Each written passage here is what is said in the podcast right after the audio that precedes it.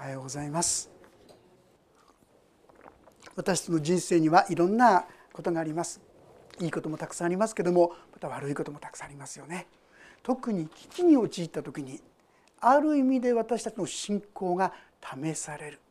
どう私たちがその時に対処するかってことはいつも問われているんじゃないかなとそう思います。今日はここに出てくるアハズという王様。アハズというのはこう名前がね皆さん大変だと思う。けどユダの国の王様であります。でユダの国っていうのはちょっとこれも説明しますとダビデが統一の国を作りました。でそれを引き継いだのがソロモン王。ところが晩年になってソロモン王は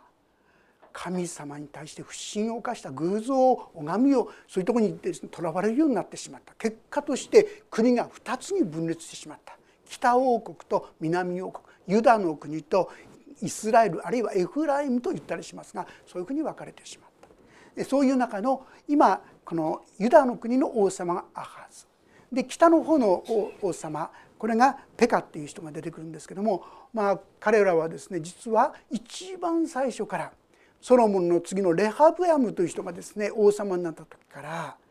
エルサレムに彼らが行ったらいつの間にか一つになっちゃって自分たちのがですね負けちゃうんじゃないか。それでベテルとかダンとかそういうとこに金の像を作ってこれが私たちの神だっつってもう最初から偶像礼拝に陥っちゃったんですね。まあ、そういうことで神様からですね遠ざかる生き方を彼らはしていって、まあ、悪いことをですねバール礼拝とか違うものを拝んだりするように彼らはなっていってしまったんですがその影響は南王国ユダの国は比較的神様をですね信頼する王様が支配し神様の祝福の中にあったんですけどもしかし和はずになりますとその北の影響といいましょうかこれがもろに受けてきて非常に不信仰な態度を続けるようになった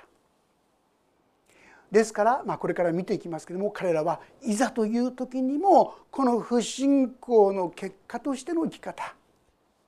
そういう生き方しかできなくなってしまう。まあ、一節からもう一度読ませていただきます。ウジヤの子のヨタムの子ユダの王アハズの時のこと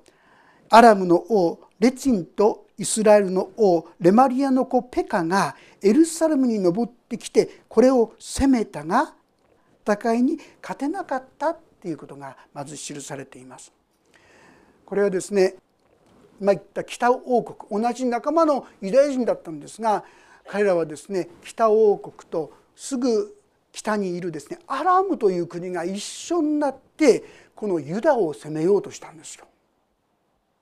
部族内の戦いといいましょうかね。なぜかって言いますとこれはですねもっと大きな敵であったアッシリアという国に対して反アッシリア同盟といいましょうかそういったものを作り上げようとしてですねしたんですがなかなかこのユダがですねうんとこう言わなかったんですね。そこでですね戦いがあったんですけどもここには勝てなかったと書いてあるんですがちょっとですね第二歴代史28章というところにその時のことが記されているんですね。第二歴代史28章ちょっとそこのところですね読ませていただきます。開けにくい方は聞いてくださっても大丈夫ですがページ774ページ第3版第2版で708ページか9ページになります。第二歴代史28章の1節からちょっと読ませていただきます。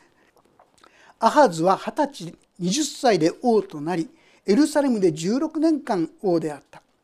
彼はその父祖ダビデとは違って主の目にかなうことを行わず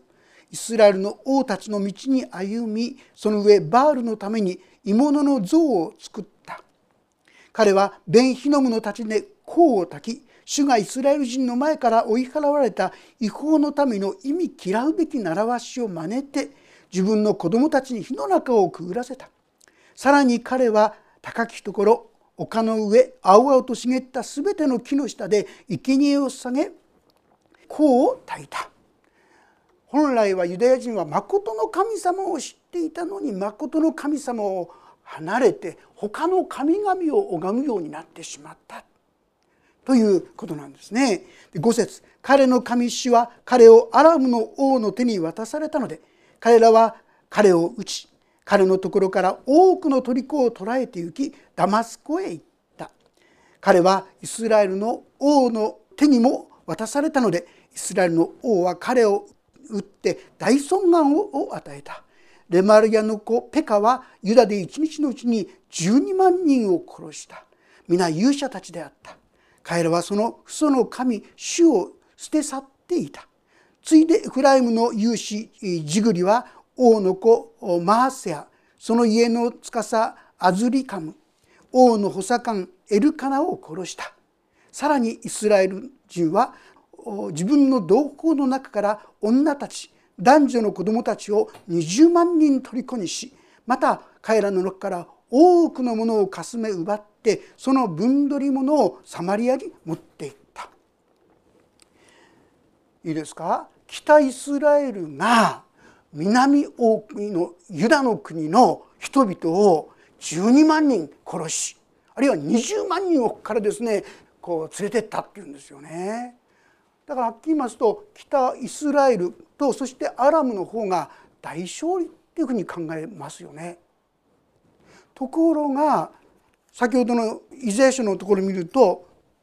戦いに勝てなかったって書いてあるんです。戦いに勝てなかった。これは一体どういう意味かと言いますとこの後ですね今のその第二歴代史のその後を読ませていただきますがそこには主の預言者でそんなおででという者がいた。この人はサマリに入ってきた軍勢の前に出て行った。彼らに言った「見よ。あなた方の父祖の神主がユダに対して憤られたため主はあなた方の手に彼らを渡された。ところがあなた方は天に達するほどの激しい怒りを持って彼らを殺した。今あなた方はユダとエルサレムの人々を従えて自分たちの男女の奴隷にしようとしている。しかし実はあなた方自身にもあなた方の神主に対して罪過があるのではないか。今私に聞きなさい。あなた方が自分の同胞を虜にししたその虜を返しなさい。主の燃える怒りがあなた方に望むからです。その時エフライム族の頭たちの中からヨハナンの子アザルヤメシレモテの子ベレクヤシャルムの子ヒゼキヤハデライの子アマサなどの人々が戦から帰ってきた者にたちに向かって立ち上がり彼らに言った「あなた方は虜をここに連れてきてはならない」私たちを主に対して罪過のあるものとするようなことをあなた方は考えて私たちの罪と私の罪過にもう一つ加えようとしている。私たちの罪過は大きい。燃える怒りがイスラエルに下される。そこで武装した者は司たちと全集団の前で虜とかすめ奪ったものと手放した、まあ、ややこしいかもしれませんが北からですね攻め込んできて彼らはほとんど勝利したんですよ。これなぜこういうことを許したかと言いますとこのユダの国が神様から離れてしまった悔い改めるために彼らがあ間違ったことしてたってことに気づくためにこのような苦しみを許したんですけども彼らは北イスラエルはめちゃくちゃなことをですねこのユダにしたんです。あなた方はやりすぎだだからこのユダの人たちのことをすぐに解放しなさいこう神様からの預言者を通して言葉があったんです。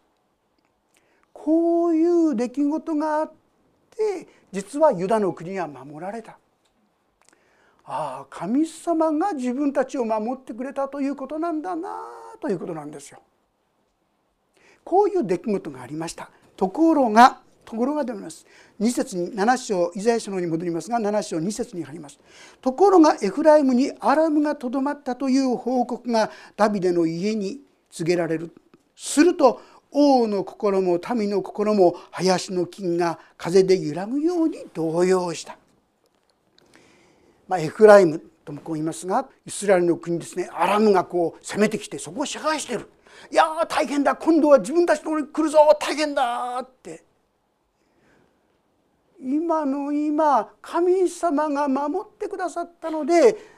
イスラエルやアラムからの攻撃に対してですね勝利と言いましょうか守ってくださったという経験をしているんだけどもアハズはそのことを通してあこれを守ってくれたのは神様だったんだという信仰に全く立とうとしなかった。そのためにこのアラムがですねこのイスラエルに来たってことになったらああどうしよう今度は俺たちだ。もう不安で不安でしょうがなくなったんですよ。これちょうど私たちがねいろんな出来事や困難や危機の中で不安になるのによく似てるんじゃないでしょうか。あどうしようどうしようどうしたらいいあこんなになっちゃってどうしようどうしようちょっと気をつけてあなたを守ってくれたってる方は誰なの？って言いたくなるかもしれませんね。アハズはその時に神様に頼ろうとしてなかったんですよね。神様が守ってることをですね実体験させてるにもかかわらず彼らは帰りには丁寧に返されたんですよ。サマリアに連れていかれちゃった彼らは丁寧にまた自分たちの国に戻ってくる。そういう不思議な神様の守りを経験しているのにいざという時に神様に頼ろうとはしなかったんですね。そしてもうおじけづいてしまったこういうわけであります。さて3節。そこで主はイザヤに仰せられた。あなたとあなたの子シュアル・ヤシュブとは出かけて行って布さらしのノエのお家のそばにある神の池の水道の端でアハブに会いそして彼に言え気をつけて静かにしなさいしていなさい恐れてはなりません神様からこのような何ていう不信仰と言いましょうか不安定と言いましょうかそういう状況にいるアハズに言葉があったんですね。まずはあなたとあなたの子シェアル・ヤシュブっていうのはですね補修のため残る立ち返ってですね残るんだというそういう意味なんですよね。これ何のことを言ってるかと言いますと彼らは後にバビロン捕囚といって捕囚に連れ去られてしまいます。しかし残りの民神様がそのうちの幾民家の人を戻す返してくれるそういう意味の言葉をですね自分の子供に名前を付けなさいってイザヤは言われてそういうふうに名前を付けたそして実際ユダヤの国はバビロン報酬されましたけども後に586年もう一度そこに戻ることができたんですよね。あるいはもっと言うならばそのうちにですね全世界に散らされました。AD70 年全世界に散らされました。しかし神様はもう一度残りのもの要するに神を信じるものを残す。実際そのようにユダヤの国は再びあのパレスチナの地に今いるじゃないですか。そういうことが起こる。神様は守るんだよ。どんな激しい攻撃でも守るんだということを教え諭すためにあえてその子供を連れてそこに行かせてたわけであります。でさらにですね神の池の水道って何のことかって言いますとエルサレムというのは丘のような高いところなんです。ですから水を得るのが非常に難しいんですよ。でもそこにはですねギホンの泉というのがあってそこからですね水が流れて、まあ、水道って言いますけど水がです、ね、運ばれてきてエルサレム中の水がそこで満たされている。というそこにですねアハブはもし敵がやってきてあの水が断たれたら大変だ。って多分そういうことを恐れたんだと思うんです。どうしようどうしようあそうだあの水がやられたら大変だってわけでそこに見に行ったということだと思いますね。でそこであなたは会うことができる。で実際そこでイザヤは会って何と言ったか。これが今日のですね私たちが共に受け止めていきたい恐れてはなりません。そこまでちょっとご一緒に読んでみましょうかね。気をつけてから言いましょう。3はい。気をつけて静かにしていなさい。恐れてはなりません。これが今日のですね中心的なメッセージですね。私の危機に出会った時困難に出会った時に苦しみに出会った時に気をつけて他のことに右往左往するのではなくてってことですよ。自分自身の心を気をつけなさい。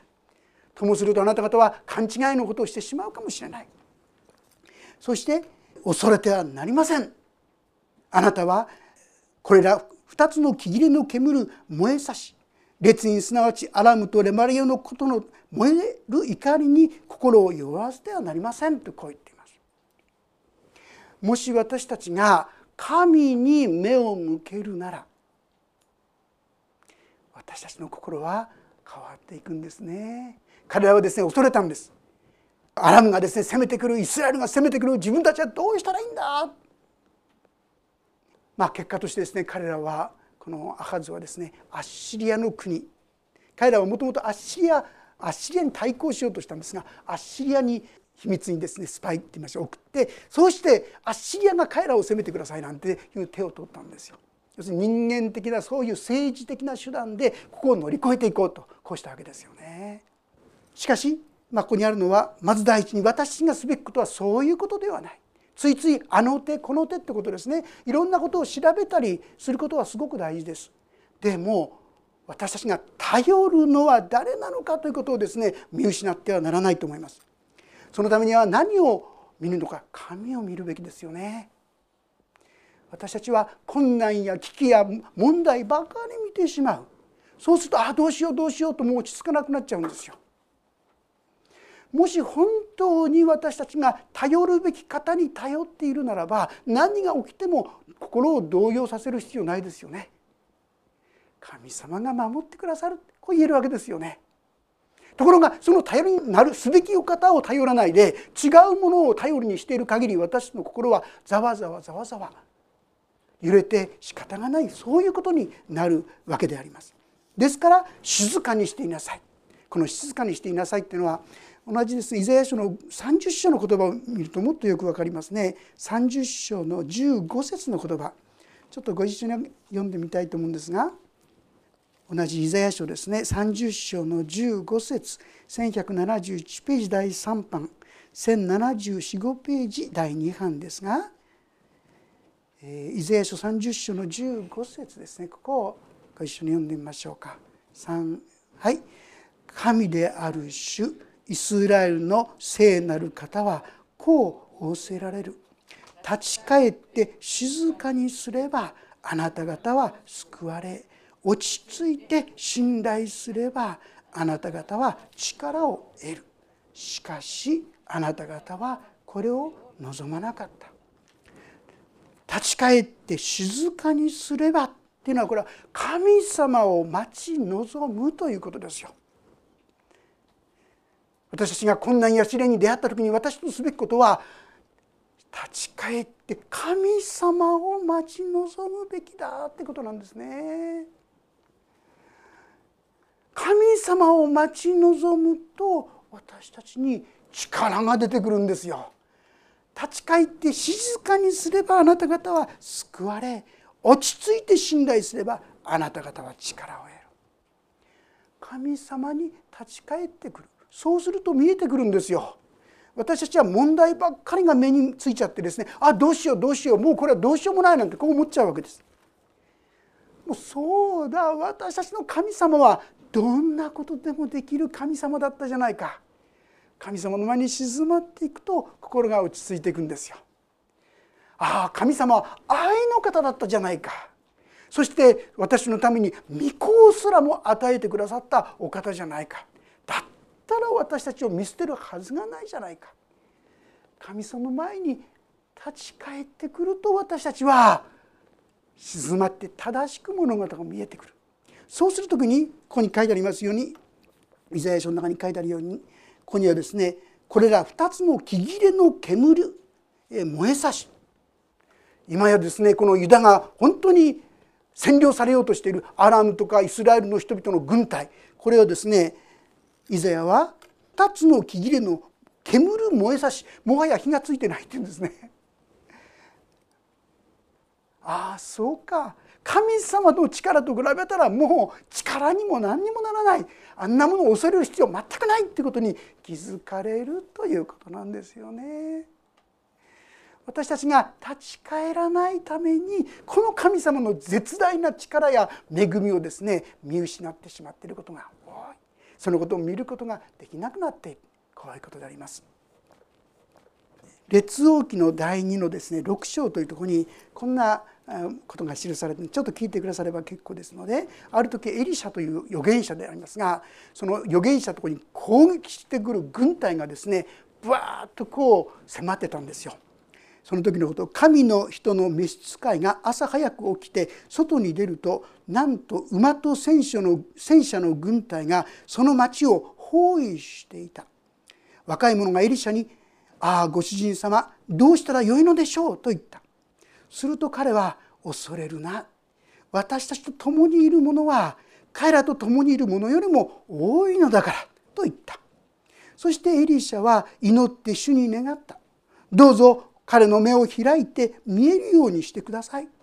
主がその若い者の目を開かれたので彼が見るとなんと火の馬と戦車がエリシャを取り巻いて山に満ちていた。アラムがエリシャに向かって下ってきた時彼は主に祈っていった。どうぞこの民を打って盲目にしてください。そこで主はエリシャの言葉の通り彼らを打って盲目にされた。召使いはですね普通の人ですからああどうしようどうしよう慌てるの分かりますよね。自分たちだけでどうやってこの戦いをすることができるんだと思ったんですがエリシャはちっとも慌てなかった。見なさいここには神がいる。神が守ってくださる。そして実際彼の目が開かれた時にああこんな軍隊ちっとも恐れる必要ないんだっていうことをですね彼らは分かったわけであります。実はですねよく似たことを経験した宣教師がいるんですね。その証を読んだことがあるんですけどもその人はあの宣教師に行ったんですけども、まあ、その人をですね宣教師を殺す時代でした。ある晩ザッザッザッ足音がですねその家に向かって近づいてくるんですよ。ああついに来たか。宣教師ご夫妻は一心にですね神様にそのことを祈ったんですね。そしていよいよもう踏み込もうかってぐらいの感じでその足音が聞こえてたんですけどもそれ以上いくら経っても入ってこなかったんですよね。そしてしばらくするとその足音はさささっと遠のいていくんですよ。ずいぶん時間が経って彼らのうちからイエス様を信じる人が起こされてきてその時にこの宣教師聞いたそうです。かつてのことだけど私の家に襲いに来たことがあったんじゃないですか？どうしてその時にはあなた方は踏み込まなかったんですか？そしたらその方々から言われたそうです。いやいや私たちこそ聞きたいんですよ。あの日あなたの家の周りを取り囲んでいたあの光の集まりは一体何だったんですか？もちろん人の目にはそんなもん見えません。でも彼らはどこにもそこに隙間もなくその家に入る道がどこにもなかったので仕方がなく私たちはそこをしばらく待ったけどダメだと諦めて帰ったんだ宣教師たちは見えなかったし宣教師たちは気づかなかったんですけども彼らの周りをまさしく見つかいが取り囲んで守っていてくださったってことですよね。でも私の不信仰な目にはそのような神の守りを見ることはできません。でも私は今やこの御言葉を通して神様のその約束を見ることができますよね。そして受け取ることができますよね。この神の御言葉に立つ時に私たちはああそうなんだどんな中でも平安を持って歩むことができるんだこのことをですねぜひ私たちは受け取っていきたい私の目を開けてくださってあ神様守ってくださるんですねそんな祈りをしていくことができたらなそんなふうに思うんですね。今私たちはあの深海道ということをですね考えて祈っていますけども、まあ、よくこのことについて計算したり考えたりすることはすごく大事なことですよね。でも本当のところ私たちは誰に頼っているのか時にはですね私たちの財布に頼ってしまうかもしれませんね。あるいはあの人この人人の褒めと見るかもしれませんね。それは神様信じることじゃないですよね。私たちは神の御心なら神は満たしてくださるはずでしょそこを見上げなきゃいかんわけですよね。そうする時に神様がそのことを成してくださる。これが私たちの現実ですから私たちいざという時に信仰によって歩むのか自分の知恵や力で生きるのか彼らはですねアッシリアと手組めばうまいこといくんじゃないかなって思ったんですよ。ところがこのアッシリアによってそこは全部滅ぼされてしまいますしもっとひどいことが起きましたね。701年のことでありますけどもこのアッシリアがですね自分と手を組んだはずのアッシリアがユダの国を攻め込んできたんですよ。なんとその兵の数18万5千もうどうにも戦いのしようがない状況でした。しかしその時の王様はヒゼキヤ王信仰深い王様でした。ひどいですね。攻撃の中で彼は神の前に宮に登ってそしてその手紙を神の前に差し出して神様と祈ったんですね。真剣に祈ったんですね。そうした時に何が起きたでしょうか。たった一日にして18万5千のですね兵隊がみんな滅びてしまった。ありえないことであります。神の御言葉に頼る時に神様は栄光を表してくださるんですね。神殿を建てる時もどうだったでしょうか？彼らは補修のためです。お金もないんですよ。そしたらなんと神様は彼の支配者である敵であるクロス王を通してその神殿の全ての必要を満たしてくださったんですよね。神様のなさることは何という不思議なことでしょうか？問題は私たちは神に頼るのか人に頼るのか神に頼るのか方策に頼るのか。調べたり考えたりすることはいいこと。でも最終的に私は神の御心かどうかを問いそしてこの神の御心であるなら従います。その時に神様の方法でしてくださる。変な言い方もし私たちがしたら私たちが立てたって思いますよ。深海道のことを私たちが立てるんじゃない神様が立ててくださったと言える時にこそ初めて神の栄光が表されますよね。自分たちの力ではなくて。私そういう意味で何を頼りにしてるのか。自分の財布かお金か能力か力か知恵か。神を私は頼る。こう言えるものでありたいな。そう思うんであります。さてそういうわけで気をつけて。私は気をつけないといつの間にか神に頼る道から迷い出されてしまうんですねそしてもう一度静まって神を見上げるそして恐れてはならないそうだ神様が一緒なら大丈夫じゃないかというとこに私たちは立たせていただくことが大事ですね。さあそして最後のとこには「心を弱らせてはなりません」とあります。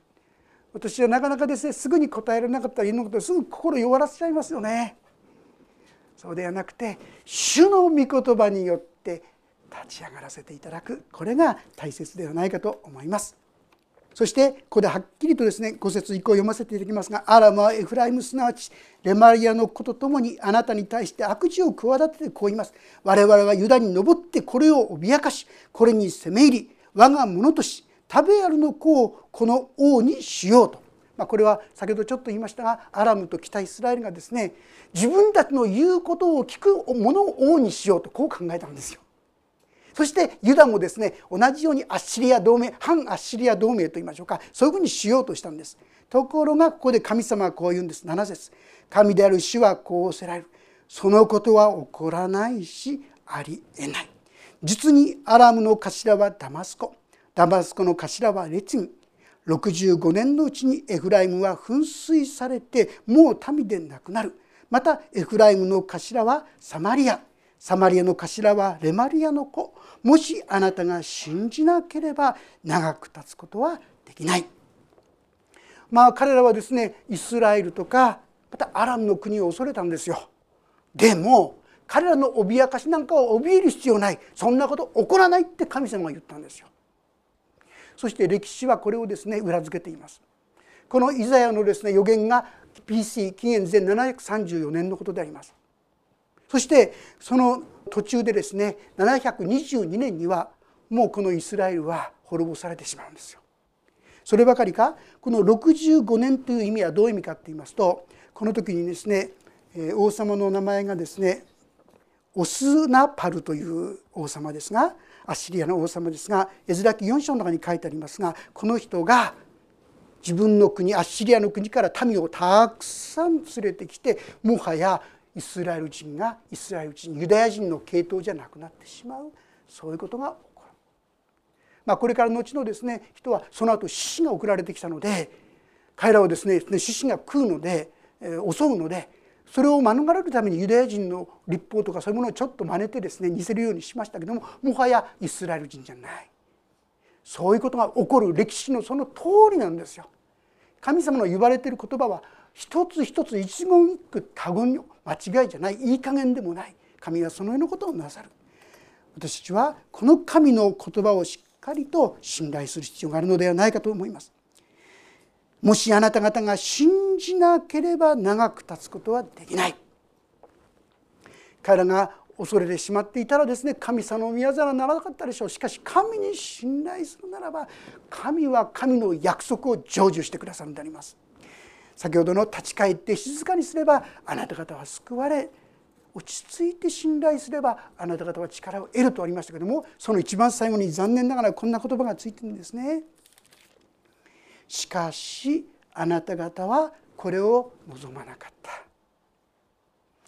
私のチャレンジじゃないかと思います。いろんな困難や危機やですねいろんな出来事の時にあなたは神を信じるのか神に信頼するのかそれともこの世の手段やこの世のやり方で乗り越えていこうとするのか。それが今のね世界の状況にちょっと似てますよね。あ知り合いと手組めばうまくいくんじゃないかとかですね。神じゃなくてこの世のものに頼ろうとしたんですそれは愚かな道だったと聖書は語るんですね反対にヒゼキヤお前が神に頼ったってどうしようもないこの我らに打ち勝った国はどこにもないんだとそんなことをですね語り聞かせる中で彼は一人宮に出てってそして祈ったんですよ「神よ!」と言って祈ったんですよ。その時にたった一晩にしてですね18万5千おそらく同士討ちがあったのかあるいは何があったのか分かりませんがそのようにしてそこに見事な勝利信じて神に信頼していくものを神は守るこのことを私たちに教えてくださっていると思いますね。私のいろんな出来事が日常生活にあるでしょう。私はその時に神によってそれを乗り越えていこうとしているでしょうか。そうも自分のあの手この手策略やですね誰かにこの人にあの人にそのようにして乗り越えていこうとしているでしょうか。神に頼って神の勝利を本当の意味で体験していくお互いでありたいそう思います。お祈りをいたします。天の神様私たちはいざという時に神様あなたを呼ぶよりもあの手この手で何とかそれを乗り越えようとしてしまう愚かなものです。このアハズのようにいざという時になかなかあなたに信頼することができないのです。主よどうか小さなことにおいてもどうか神様あなたにもっと頼りそしてあなたに信頼しあなたの力を体験していくものでありますようにお願いをいたします。立ち返って静かにすればあなた方は救われ落ち着いて信頼すればあなた方は力を得る。どうか神様この御言葉をないがしろにしてこのアハズのように愚かな道を歩むのではなくてこの御言葉を受け取って本当に神様の守りと助けと励ましを主をあの宣教師のようにどうぞ味わっていく我らとさせてくださるようにお願いします。主の慰めと励ましと力づくが豊かに豊かにお人一人にうちにありますように主イエスキリストの皆によって祈ります。アーメン